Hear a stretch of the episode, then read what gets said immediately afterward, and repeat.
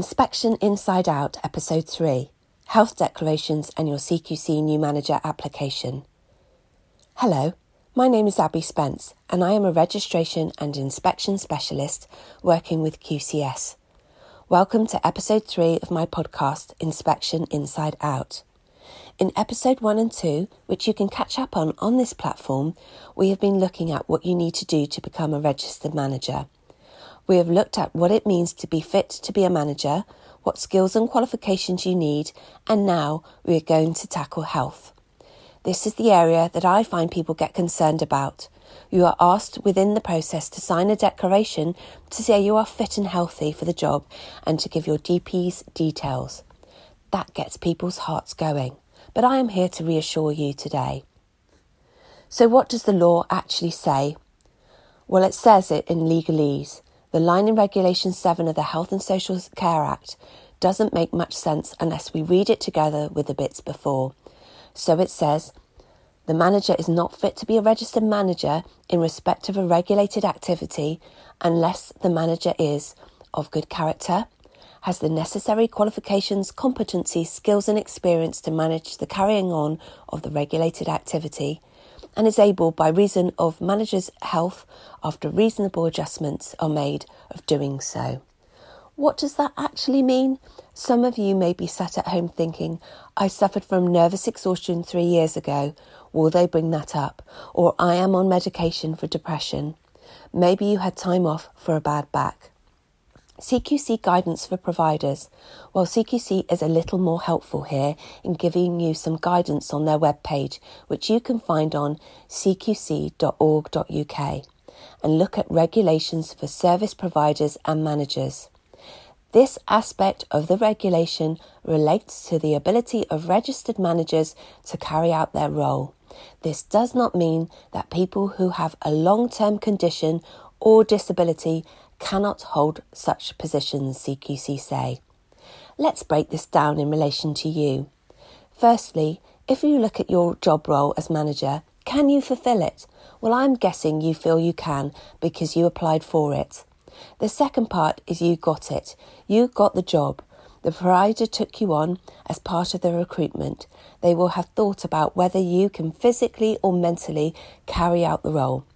If there was anything you disclosed or from observation they were concerned about, they should have followed their employment processes, such as checking the law in relation to equality and diversity.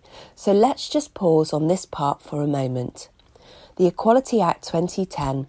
The law says you can't discriminate against nine protected characteristics. One of those is disability, and another is age. So you should not have unfair treatment because you have a disability or you are of a particular age. That is important because some people can perceive if you are older, then you either have a disability or you have a conti- condition, which is discrimination. Two, the law says employers should make reasonable adjustments. The Equality and Human Rights Commission says your employer has a duty to take steps to remove, reduce, or prevent the obstacles you face as a disabled worker or job applicant where it's reasonable to do so. The employer only has to make adjustments where they are aware or should reasonably be aware that you have a disability. So, in relation to being a registered manager, you need to manage the day to day regulated activity. So, if you're working as a manager of a care home, that's what you're managing the staff, nutrition, health and safety, safeguarding, person centered care for the individuals you support. An example would be if you are a care home manager and you have daily seizures which impacted your ability to function within the service on a day to day basis, and they could not be managed medically or environmentally and negatively impact your ability to fill your role, and reasonable adjustments cannot mitigate that risk. The likelihood, however good you are at the role when the seizures are not happening, and there are no adjustments that can remedy the situation, you would not be safe to manage the regulated activity for yourself or others. If you had seizures which are medically prevented or reduced, or the environment could be changed and risk assessments show they do not impact your ability to manage the day to day activity at the service. I would, as the provider, employ you if you were the best person for the job and my risk assessments determined any risks were mitigated. So, what would happen at interview with CQC? The first thing you will be asked would be whether there are any changes to your application. If there is a change to your health which will affect your application, now is the time to say, Remember, if this has been risk assessed, this is also the same time to say how this will be managed.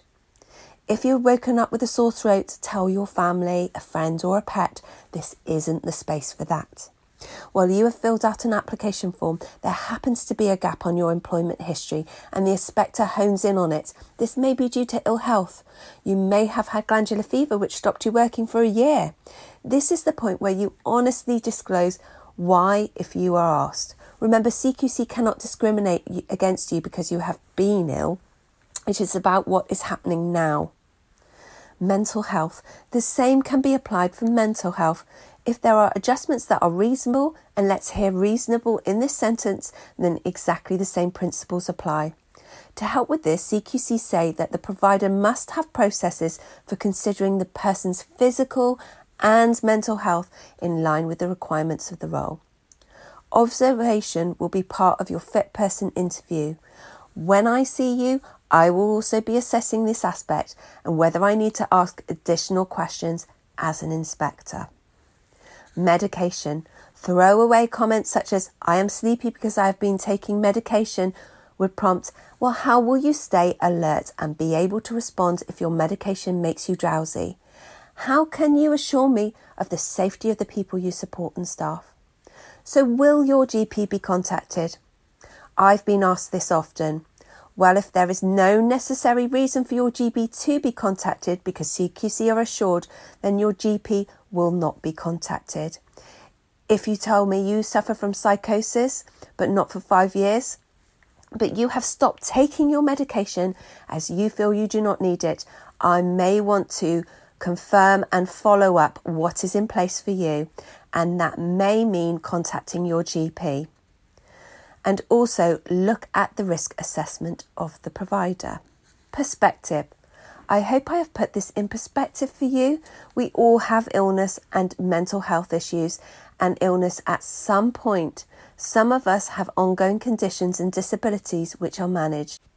CQC certainly do not contact GPs and open medical files just to have a read with their breakfast. I hope you have enjoyed listening to this podcast. You can find further resources on the QCS website at qcs.co.uk